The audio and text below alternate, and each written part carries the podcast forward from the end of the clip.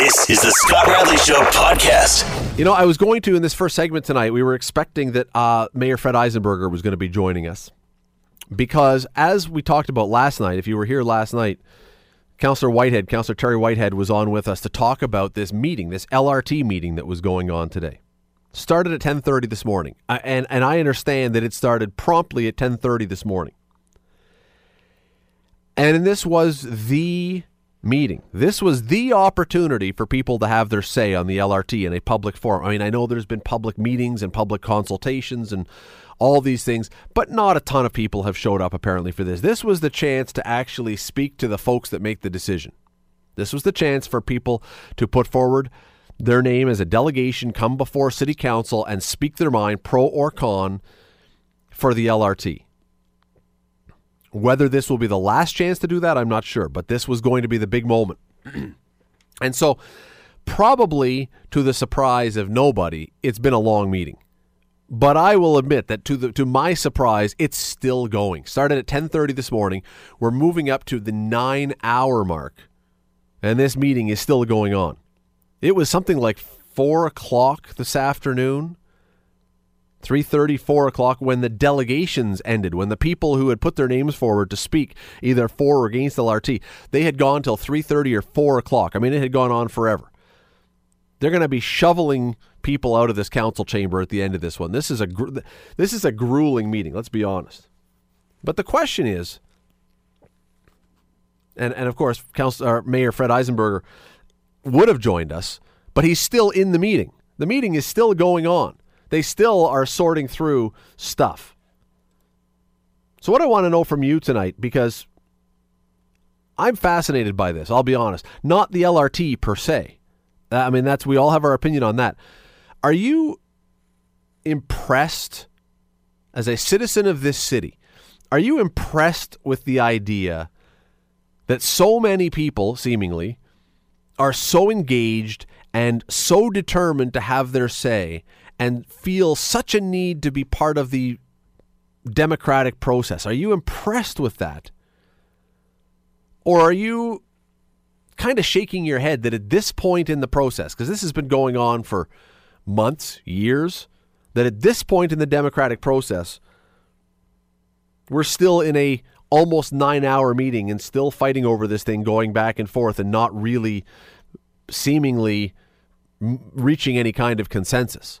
I'm not saying that they're not going to be consensus. Eventually, there's going to be a decision. Absolutely, there's going to be a decision at some point. You have to. Even if the decision is no, that's a decision.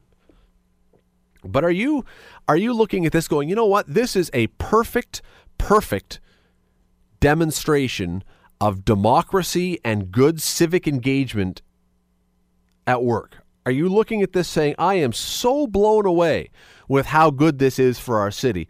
Or are you looking at this saying, I cannot believe, I absolutely cannot believe that all these many months and years into the process, we are still just at the point where we're fighting over things about this process. Love to hear from you tonight. We've got time. 905 645 3221, star 9900. Same numbers that you were calling in for the quiz question. Are you impressed or are you horrified by the fact of what is going on with the LRT discussion right now? That we are engaging everybody or that we're still engaging everybody. It's kind of it's it's a fine line, but it's you know, and I and I'm not interested, let's be honest. For this segment, I'm not interested in whether or not you are pro LRT or anti LRT. That's not the issue. That lots of time has passed to be able to have that. I'm simply interested in whether or not you think that this is a great sign of civic engagement or whether you think this is an absolutely ridiculous situation that we're still fighting over it at this point. Frank is on the line. Frank, how are you tonight? I'm very well, thanks. Uh, Excellent. Always, always, listening to you, uh, and this is a very good one too, uh, as many of your topics are. Thanks, Frank. Scott, I'm I am impressed. I'm very. I'm, I'm more than I'm. I am impressed. I am. I am glad because, like you said, it's a good indication of democracy. But foremost is the fact that this isn't. This is a why we should not have a referendum. This is a why that tells you, like it is from each each, each person, and they prepared themselves for it. And and it's it's it's balanced between the yay and the nay, which is good. And it and it also uh, avoids you just putting an X down on something to say no without any good reason involved. There's all kinds of reasons why some, somebody might, for, for whatever reason, close their eyes and put an X down on something. It, it sounds silly, but I am very impressed if that's is that what you want to know because it's given us a chance to to, to prove that council is not just going to do what they want to do; they want to do it in the in the in the in the voice of the people. You know, I, I hope you're right. I absolutely hope you're right. The, the the flip side of that, Frank, and the part of it that um, that I wonder about too is when you say that this is the reason we don't want a referendum. I am interested in knowing, and there's no way we can ever find this out. I don't think how many people are actually even if they're not engaged as far as being there or being in part of the delegations, how many people are actually keeping an eye on this, either on Twitter or watching it on TV or listening on the radio? How is it only the people who are the diehards who are following this? In which case, you know, uh, uh, okay, the diehards are engaged. Is that is that good enough? If it's only the people who are there, is that good enough still? Well, you know, everybody can't be there. Uh, That's true. But what I'm looking for now is the report card. Let's look for the report card. Will the will the spectator uh, have a have an uh, you know some kind of a uh, uh, a conclusion to this, or will they come out with a with an indication of how how council that is how they feel about the input that's put together here? Has it really raised their eyebrows? Has it really made them think about things they weren't thinking about before? I am very positive that uh, Matthew Van Dongen and Andrew Dreschel, who are both down there, um, assuming they're both still, they haven't slipped into a coma nine hours into this whole process. I, am sure they'll do an excellent job. And I know Ken Mann was down there earlier for most of the day today, and CHCH has been there. I mean, everybody's been there. Um, it's you know what it's it's just a it's an on ongoing thing. Frank, listen, I really appreciate the call tonight. Thank you. Pleasure. Um, what do you think? Do you agree with Frank that this is a great thing that democracy is at play? Is this a sign that democracy is at work in our city or or quite frankly, is this a sign that you know what this is a decision that should have been made a long time ago and we're just dragging this thing out and keeping the door open and never wanting to make a decision and let's just keep throwing meeting after meeting after meeting and hearing after hearing after hearing and eventually will wear everybody down. It's I mean it's one or the other. I don't think that you can look at it from both sides and say, "Oh no, it's fantastic that we're doing this again and hearing everybody." But whatever. You're either thrilled that there is this much engagement or you're scratching your head that a decision still has not been reached and this is still going on. Luke is frantically waving through the glass, wants to get in on this one. I am scratching my head because the decision has already been made. That's why this is dumb because council made a decision. They said, we're going to take the money to build the LRT. And then one councilor has caused this entire thing to happen by believing that he can change the decision that has already been made. Hey, it He worked has- for Henry Fonda and 12 Angry Men. He has stirred up a bunch of people on the anti LRT side, which has caused all of the pro LRT people to come out. This is not to me democracy in action. This is simply a response. There have always been a bunch of pro LRT people. The problem is the anti LRT people are incredibly loud right now, and so that's why they're coming back out. For the majority of the time when when uh, the after the decision was made, but when the counselor was still thinking he could get things changed, the pro LRT crowd was just like the decision was already been made. What's the point in even giving him the time of day because the decision was already made? But now it's clear that for some reason the rest of council has given credence to the idea that they're going to overturn their decision because a bunch of people, loud people, have screamed and yelled. And but I- is that not democracy? Is that I mean, is it not democracy? but it's not because it's a, it's a loud minority right now. I'd, I'd love to know the exact numbers of, of for and against people that have spoken at this meeting today. For some reason, nobody has, has put that out there, but I'm willing to bet that the majority of them are pro LRT. Uh, yeah, yeah. You know, there are questions. I, I, I don't, I don't entirely, and maybe I'm alone in this, or maybe I'm one of the few. I don't entirely dismiss what Councillor Whitehead has done as far as raising some questions. I don't think he's going to change the outcome of this thing. I really don't. But if simply raising the questions and having solid answers is what the what the outcome of this is, so people are more sure, because look, you don't want to have, and maybe it's unavoidable now. You do not want to have a situation like you had with the stadium where right to the moment, not even past the moment when shovels were in the ground, people are still arguing and angry with each other that you have this schism in the city. No, of course not. But that's, that's what we're headed towards. I know, right but ideally, if you could get all the answers given so compellingly, so convincingly in a way that 90% of people will say, you know what, okay, I'm not a big fan, I'll never use it, but okay, you know what, I can live with it. That's that's better to me than having a 50-50 or whatever the more down the middle split is. I would much rather have that. I would much rather have that. And if this process can lend itself to that to that final outcome, then yeah, bring it on. If we can through these meetings answer some of the questions that the people who are against the LRT have. If they can finish with this and then say, "You know what? All right, it's not my thing. I don't love it, but I'm comfortable now that I've learned enough about it that I can live with this. That to me makes it a success. Well, now I- if it goes the other way, then it's a problem. If this, if all this does is pour more fi- more gas on the fire, then we end up with another stadium situation where everyone's just constantly fighting, even to the point where the they're putting their LRT trains on the tracks, and we're still arguing about it. So we we shall see. Apparently, I believe. Hold your hats because it appears that there has been a small break of some kind in the meeting. And we are thrilled to be able to say that somehow the mayor, Fred Eisenberger, has escaped for at least a few minutes from council chambers. Uh, Mr. Mayor, thanks for doing this. Uh, you're welcome, Scott. Can- uh, yeah, I, I needed a bit of a break. I was going to say, can we send over a stiff drink for you to, to tide you through for the rest of the evening or something? Gin and tonic would be lovely. a These little lime, a little lime for me, please. These Yeah. must be the days when you sit there in your chair during a moment of introspective thinking and say, "Why exactly again did I run for mayor?"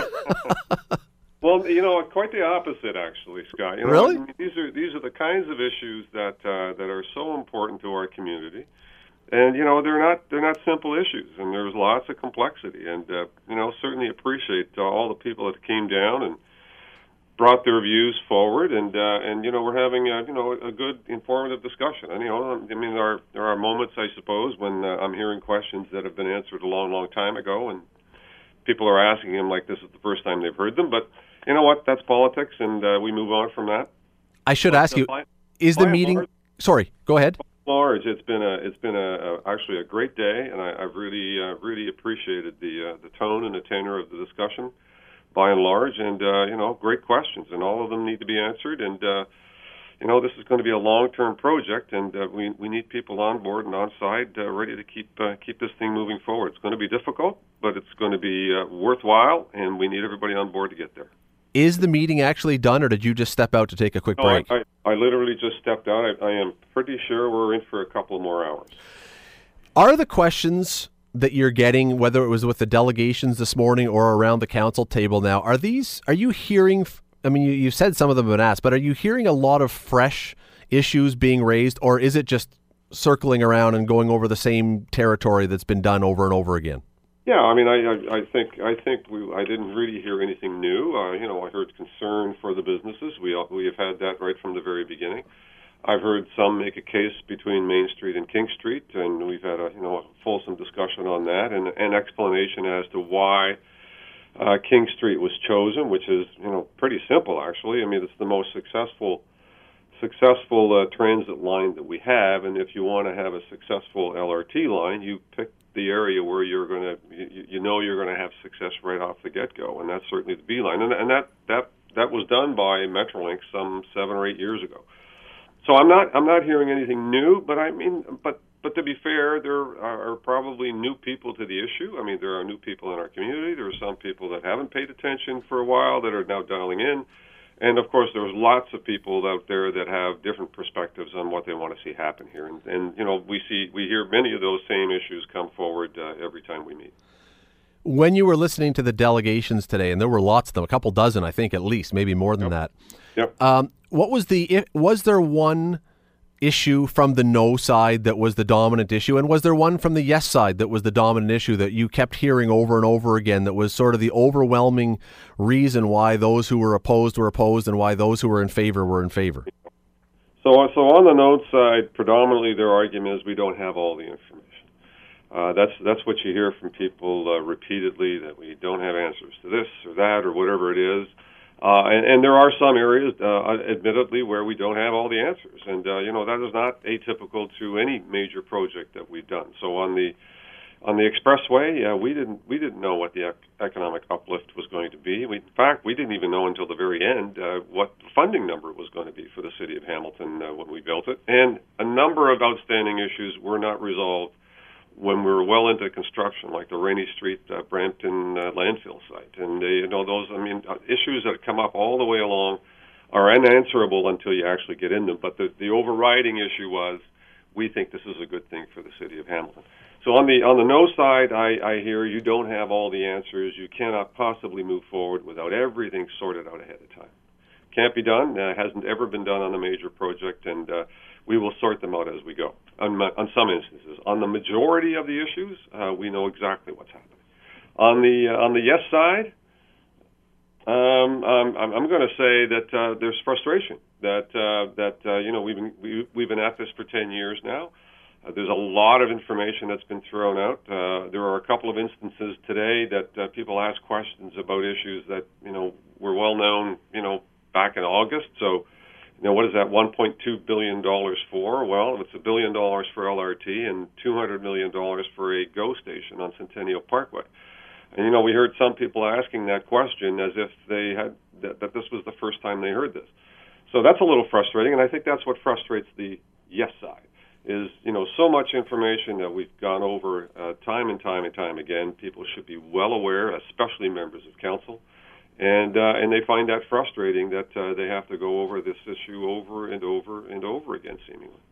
Let me ask you what probably falls into that category of one, because the question that I that comes up when I talk about this with people most often, and I, I don't know if it's the same with you, but the most common question is, do we have absolute assurances that if there are cost overruns on this, that it goes over a billion. Let's say it comes in, something happens and it's unexpected and it comes in at 1.3 or 1.4 billion, yep. that the city is not going to be on the hook and our taxes are not going to pay the brunt of $300 million of added expenses. Do we know for sure that yes. everything 100% is covered? Yes. So, so here's the thing: the province has identified a billion dollars for this LRT project. Uh, if they uh, they go out to procurement and it comes in at uh, at a at a billion two, uh, they're either going to go out to, uh, to, to look for ways of shaving that number down to a billion dollars, or they're going to go look for more funding, but, but not funding from the city of Hamilton. So it's a provincial project. I think what people need to realize is this is provincial dollars. They're going to design, build, own, and operate this uh, LRT line. Uh, they may contract it out to someone to operate, uh, let's say the HSR, for instance. But but at the end of the day, it's their money. Uh, the provincial money. It's their project. Uh, any cost overruns is their responsibility. Uh, if uh, they uh, they find that uh, it's more expensive for their uh, for their pocketbook and they want to shave it down to you know a billion dollars, then they may adjust the amount of LRT we're going to get. Do you get the sense? Just, I know you got to get back in there, so just another minute or two here. But do you get the sense at this point that as much as a political argument and a political debate as this is right now, that this is a battle for hearts and minds in the city because you don't i mean you've been through it before mm-hmm. luke and i were just talking before you came on you don't want to end up in a similar situation. we may already be there but in a situation similar to the stadium where even when the shovels were going in the ground people are still fighting is this as much to you know what? Let's throw it all out there and let's have another big discussion today. And hopefully, some people who are on one side or the other, we can come to an agreement and feel good about this when we finally decide to do something. Scott, I, I you know I, in a perfect world when we were doing the expressway, it wasn't unanimous uh, all the way through, and you know, as you recall, right to the very end, even while we were during construction, people were strapping themselves to trees, and there are lots true. of issues. So, I, you know, this is not this is this is not this is a never-ending process. It's going to be a challenge from now until it's done. And uh, there are going to be opposers, and there's going to be people that are going to rail against some of the issues. Um, I imagine the next election may very well, uh, you know, be about this particular issue. I mean, we may have procured it by then, but there, I think there will still be an issue that some people will want to rail against. So uh, I, I just don't see this going away, and I, I've said this often. I think this is this is going to be a roller coaster right from now until until the project is finished and uh, that is not uh, you know unusual for you know if you look at Kitchener Waterloo, there's lots of consternation there now. Uh, you know a little more than there used to be because they're right in the middle of construction. Uh, in, in in Ottawa, there's some consternation, but you know when the projects are finished, you know everybody stops and says, why didn't we do this about 10 or 15 years ago? So and you know none unlike the expressway. So as you recall, it was a long journey and uh, you know folks were were bitter about it, and you know some people are still bitter about it today.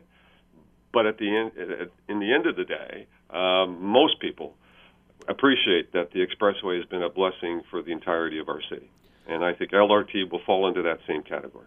Just before I let you go, last thing before you came on, uh, we were taking some calls asking people: Is this? Are they impressed when you look at a meeting like today and the amount of delegates and everything else? Are you impressed? With democracy in action that you have so many people engaged in mm-hmm. discussing this?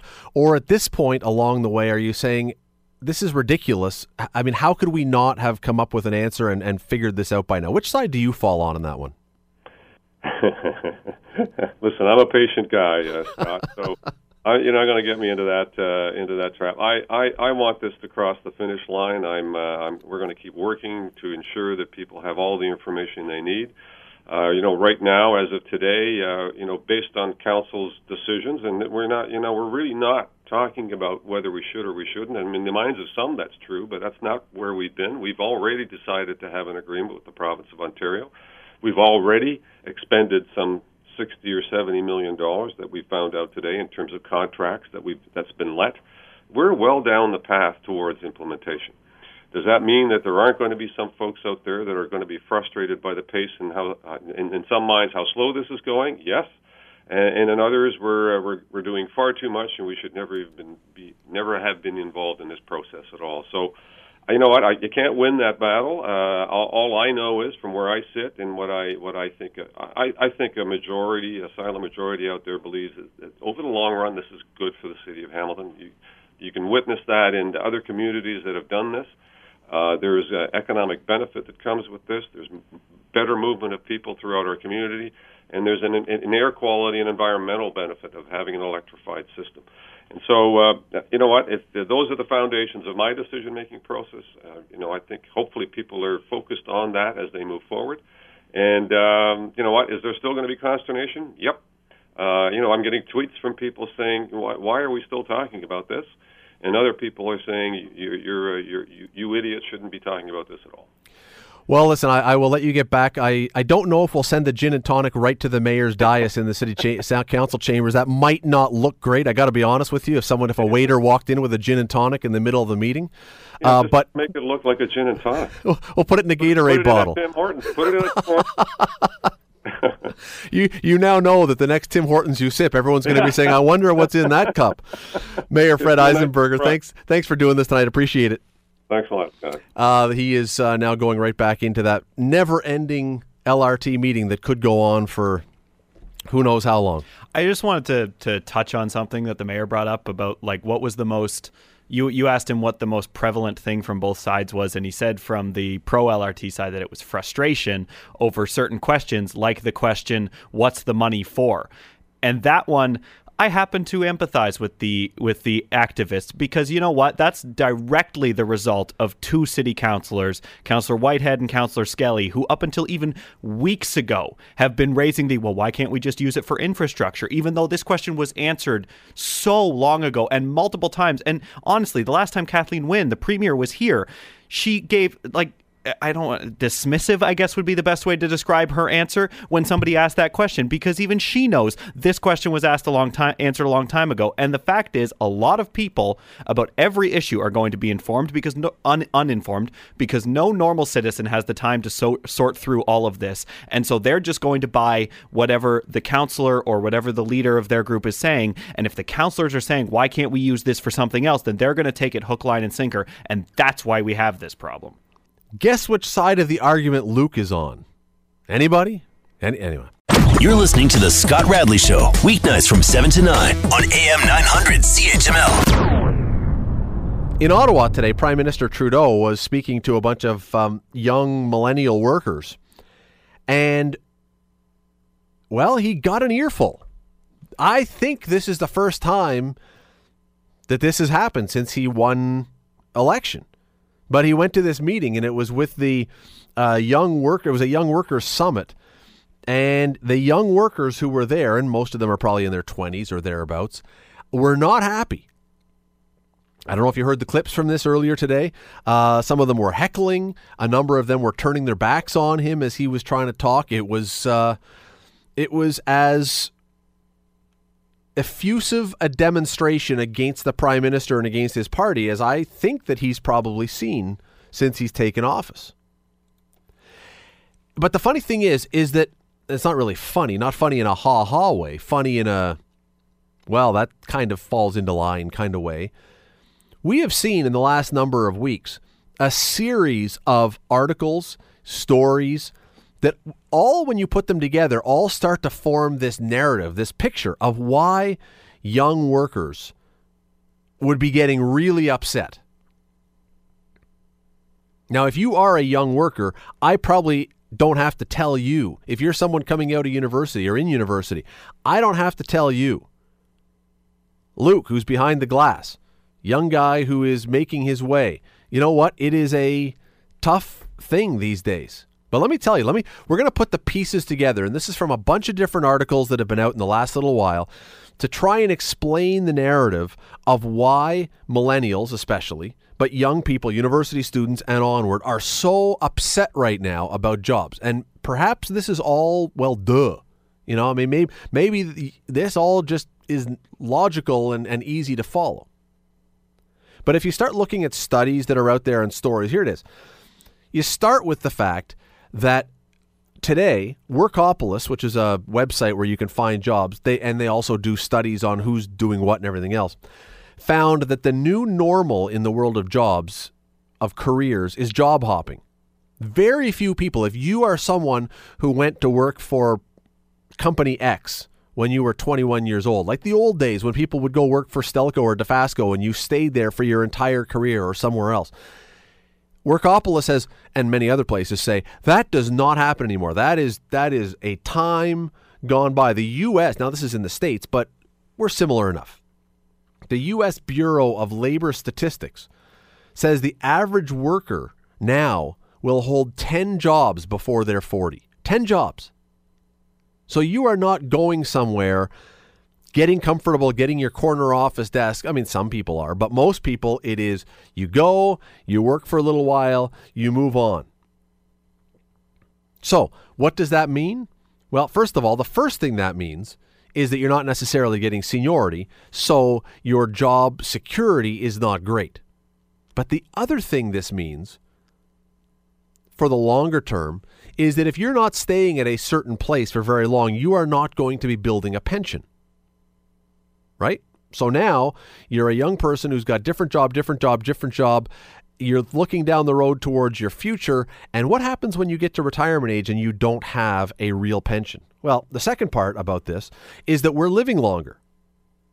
So you are now looking at this saying, okay, uh, I, my parents, my grandparents may have expected to live to 75, 80, whatever. We're, we're expecting now to live quite a bit longer than people did in the past. Then you throw in the third part about this living has become very expensive in this country. Things are going up in price. I'm not even just talking about hydro and those kind of things and gas. Living is becoming expensive. We're jumping from job to job. You aren't building the security and the seniority and getting the higher pay. The Broadbent Institute says that we are saving dramatically less people today, younger people who are in the early stages of their careers, are saving dramatically less. This is shocking, this next part. Uh, the Broadbent Institute did a study on this and found half of Canadians, half, have total savings in their bank or wherever else they have it, total savings that represent less than one year's One year's worth of the resources they need to supplement their CPP or their Ontario retirement or wherever else. One year. So forget about retirement. Forget about thinking when you're 65 that I've got all that money stashed away. According to this, half the people in Canada have less than one year's worth of savings, but no pension. You are starting to get the picture of why the young people, when they go and talk to Prime Minister Trudeau, are upset? But we continue. Ever since we got rid of mandatory retirement at age 65, more and more and more people who are now I mean 65 is not what 65 used to be. 65 was let's be honest, 65 at one time was considered all elderly, maybe on the borderline of elderly. Now, you can be a very youthful 65. What do you do when you're 65 and now they say, well, you should retire? And you say, yeah, but what am I going to do with myself? I got another 20, 25 years maybe if things are good. So more and more people are sticking around. According to Statistics Canada, the number of people in the workforce who are 55 and older there are 170,000 more of them in that bracket today than even this time last year. Think about that. Remember the Freedom 55 ads where you would want to retire when you're 55? Certainly by 65, you were going to be out. Now, hundreds of thousands of people who are reaching those ages are not retiring because they want to stick around and either make more money or they don't have anything else to do and they like their job, whatever else.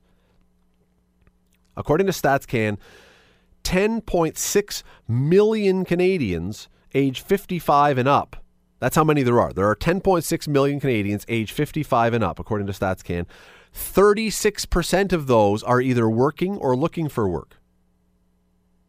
So, we go back to the young people.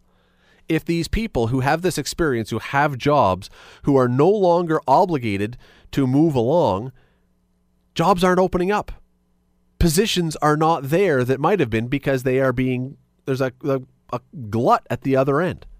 So all these things are starting to work together, and you're talking about why young people are getting upset about their jobs. So you now have older people worried about staying alive longer, not having enough savings, who are staying in their jobs for longer, blocking things up, younger people coming out of university who are all, by the way, being told, all of them, every kid who goes to high school now basically is being told, you have to go to university. You have to go to university. There are a lot of kids, and we've talked about this on the show with experts and with professors before. Not everybody is cut out for university, but everyone's being told you got to go to university. And then you go through university, and a lot of people then walk out with tens of thousands of dollars in debt, but they can't find a job because the jobs are all filled up at the other end. Plus, here's the last big step of this and you know this. We saw the story today. Did you see the story today on the news about the Budweiser truck? For the first time, a transport truck filled with thousands of cases or hundreds of cases of Budweiser was driven to its delivery 120 miles, I think it said, driverless. It was an automated truck, no driver. It's like one of those Tesla vehicles. We are now seeing all kinds of jobs that were done by people, even if you didn't go to university. Manual labor jobs, things that you could learn to do, now being automated robots and computer programs and other things that are taking away jobs. Well, you wonder you wonder why younger people are now upset and worried and angry and feeling like they are being thrown to the wolves here when they come out of school. You are told, go to university, you will be educated, you will be capable, you'll be qualified to get work. So you go and you spend tens of thousands of dollars. You come out with a degree thinking, okay, now I'm ready to work. And when you get there, they say, yeah, sorry, there's no jobs. And if there are jobs, they're not going to be very well paying jobs. They might be part time, they might be short term, they might be contract. You're going to have to jump around to a whole bunch of different jobs over the course of your life. Nothing's going to really last for very long, probably. It's going to be all just mishmash, and you try and work it and come up with some way to make a living. But it's not going to be like in the days that you grow up with your parents where you watched your mom or your dad working for a company for a while and build up some sort of nest egg and build up some sort of job security. Though that's gone now. You wonder why a prime minister, why anybody is getting heckled and getting yelled at, especially because they have said in the election, I'm going to fix this. This is one of the things we're going to work on. And it doesn't happen. It's a it is a daunting, daunting, troubling, scary situation, honestly, for people who are coming out of university, high school, young people right now. I, I gotta be honest. I I'm I got kids who fall into that category. It is a it is a difficult, difficult thing. It is not exactly stress free. You wonder why he got yelled at today. There, there you go. There's why. You're listening to The Scott Radley Show, weeknights from 7 to 9 on AM 900 CHML. Uh, you may have noticed that the World Series starts tonight. In fact, in just a few, well, I was going to say it's going to, the first pitch is going to be in a few minutes, but by, by the time you get through the opening pitches and the national anthems and the introductions and everything else, I mean, it'll probably be, I don't know when. It's coming up soon. Um, but you can expect that many fathers who grew up as Cubs or Indians fans will be dragging their sons and daughters now into this fandom because that's how it happens, right? You're a fan, so your kid becomes a fan. Isn't that always the way it's been? Well, maybe not. A new study by my next guest suggests it may actually be the other way around. Your team of choice may actually be dictated by who your kids like. Or or your kids may choose a team other than yours not because they like the other team so much, but basically because they want to give you a hard time. Not making this up. Craig Hyatt is an associate professor of sport management at Brock University. He joins me now. Craig, thanks for doing this tonight. My pleasure, Scott. Um, that last part, first of all, you're not suggesting that kids would do something just to be annoying little brats and drive their parents crazy, are you? Believe it or not, uh, we've completed about 20 interviews uh, since this spring, and we keep hearing that over and over. Uh, apparently, children in the 21st century are a lot different than we were as kids. See, I, I can't believe that a kid would be a contrarian like that. I thought that was just the domain of radio talk show hosts and university professors. No, it's all over, uh, all over uh, the prairies in southern Ontario. Okay, so let, us go through this because you've been working on this study. You, you are uh, in your work at uh, Brock University. As I say, you're a sports. Um, uh, you, you, you teach sports. You teach uh, sport management. And you specialize in fans and fandom.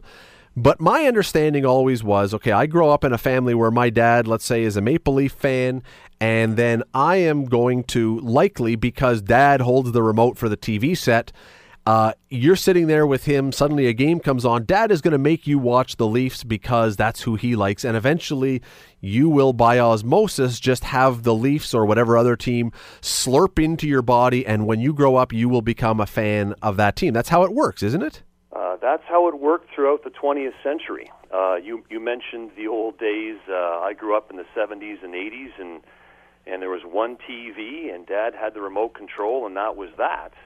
Um, nowadays, there seems to be a TV in every room, and so if the kid doesn't want to watch the Leafs and the kid wants to watch the Habs, they get up and go to a different room and watch their favorite team play, and you're no longer reliant on your old man.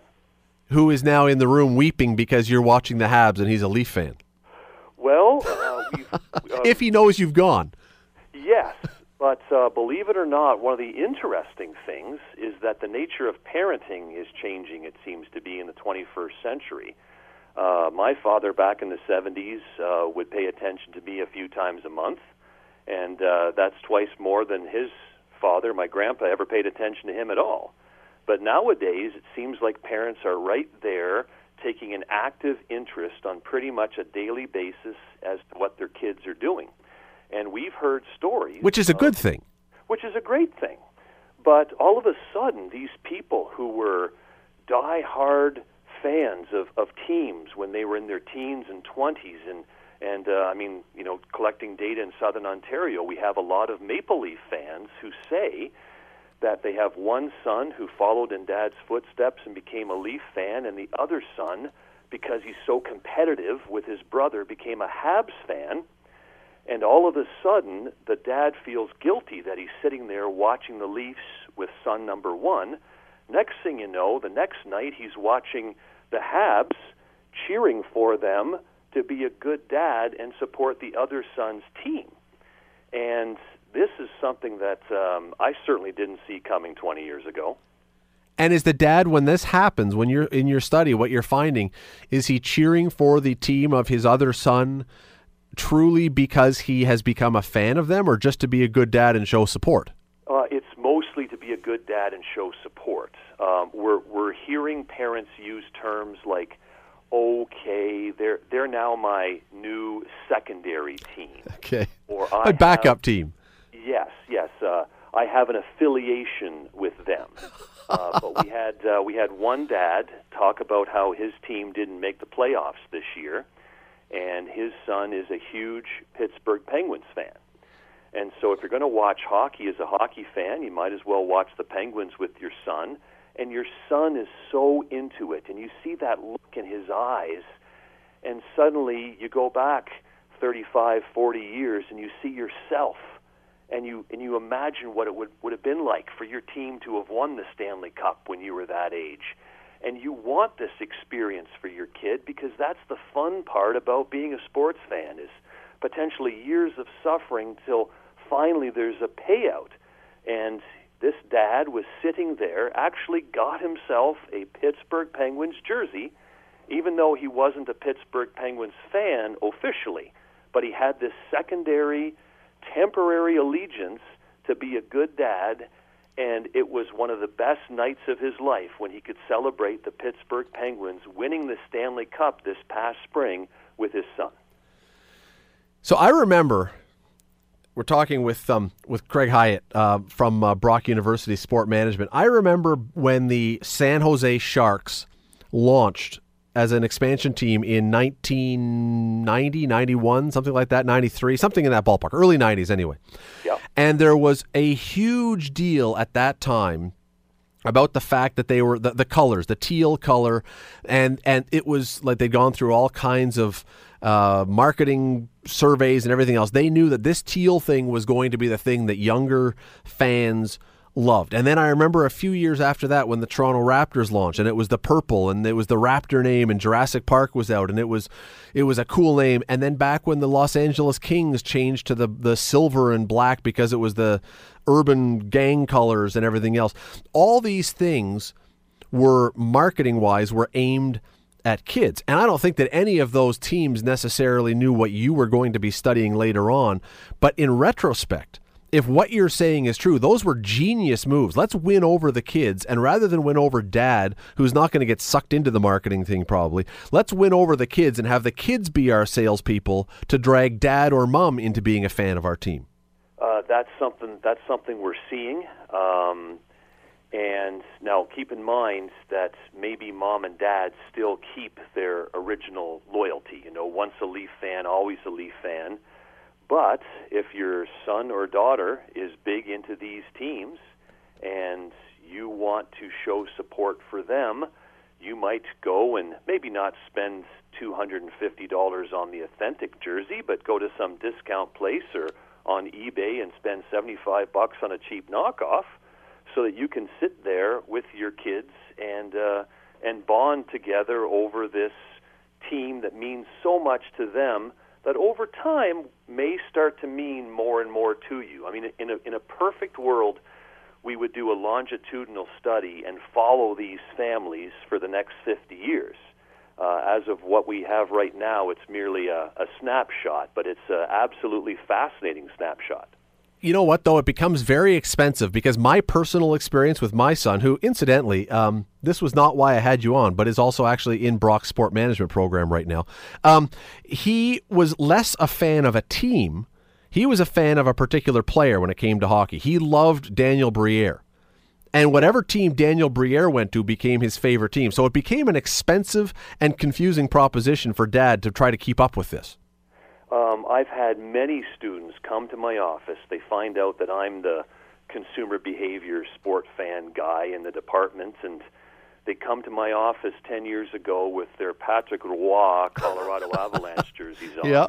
or their Stevie Yzerman Detroit Red Wings jerseys, and they say, Oh my God, for 20 years I thought I was a Red Wings fan, but really I'm a Steve Yzerman fan Exactly. and he's about to retire. What is going to happen next year when training camp starts and he's not there? Will I still be a fan of the Detroit Red Wings? And I'm thinking, oh my God, there's another longitudinal study.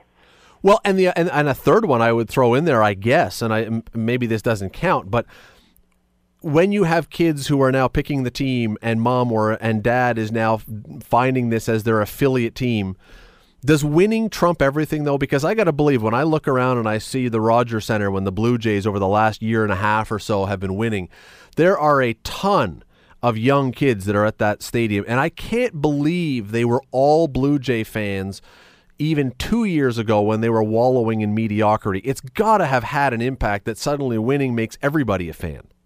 Uh, absolutely. In fact, I've had uh, uh, two different students one a graduate student and one an undergraduate student looking at an undergraduate thesis who have come to me saying, I want to study these bandwagon Toronto Blue Jays fans. yeah. And I say, here's the problem. I know they're bandwagon fans. You know they're bandwagon fans. But if you put an ad in the paper or a posting online asking for bandwagon fans, no one is going to answer that call because in their mind they are as big or bigger than anyone who's been with the Blue Jays for uh, 40 years. Right, they're so, new fans, but not they don't wouldn't perceive themselves as just being on for the moment. Yes, because to to prove that they're bandwagon fans, we have to follow them and maybe in 5 or 10 years if the Jays are the worst team in the American League, we check in on these people and test our theory that they're bandwagon fans and have them say, well, yeah, I don't have seasons tickets anymore. I don't watch too many games anymore. But uh, it's a very interesting phenomenon. The interesting part about this then becomes okay, so I'm a, I'm a kid. I've got my dad or my mom engaged in a team because I was interested in them. But for the teams themselves, it puts a real value on winning because if if we know now through your study through your work and I know you're still working on it but if we know that parents will latch on to whatever team often their kids are interested in and kids will be interested in a winning team you don't just win a fan when you become a winning team. You win potentially a family of fans every time you have a winning team. Quite possibly. And what which has to be lucrative for those franchises especially now that people around the world can go online to your homepage and buy $300 authentic jerseys yep. right from your team store. Um, it was inconceivable just 20 years ago that you would have these team websites in 10 different languages.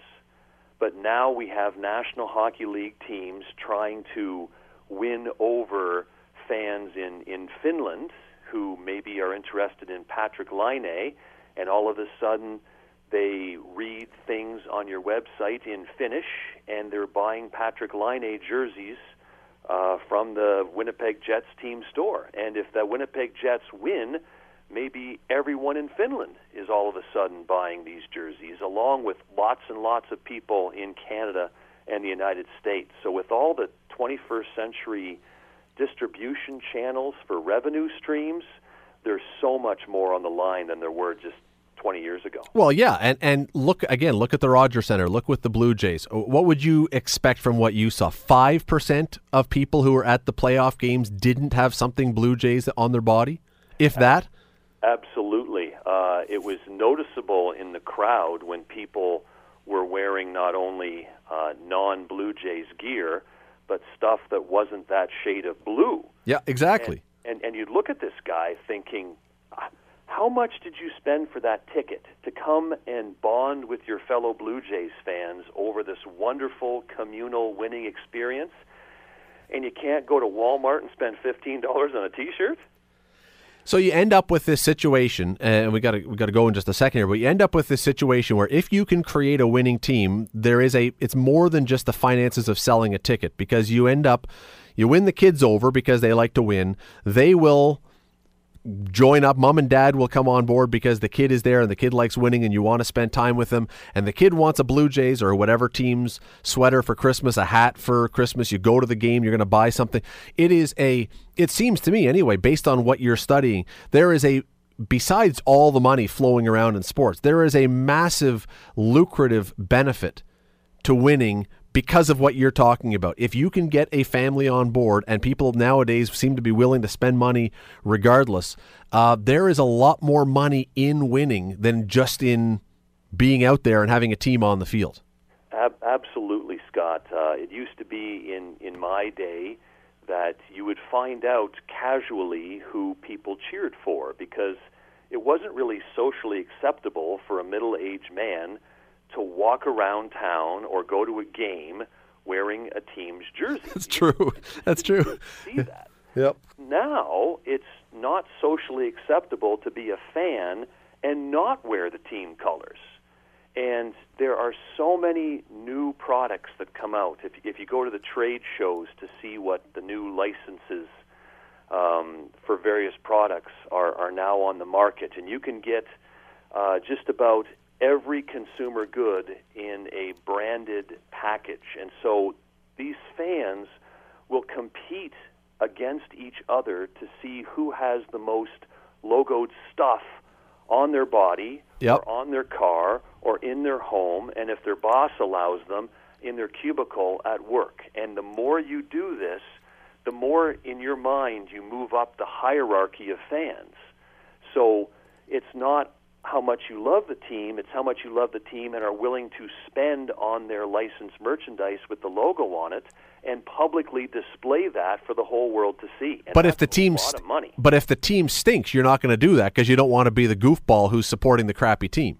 Absolutely. Once the team starts losing, people Put it away. put it away and hope that the team wins next year and pull it out again. You're, you know, the funny part about all this, uh, you're absolutely right. Once upon a time, not that long ago, an adult wearing the team sweater probably falls into dork squad because you know, come on, grow up. You know that, that it's a kid. You wanna you wanna wear a player's name on the back of your on your back. I mean, that it looks ridiculous. Now, I don't know if I'm going to insult someone, but showing up at a baseball game as a 50 year old with your glove in the fifth deck is with your baseball glove now falls into the dork category. But you know, just my opinion.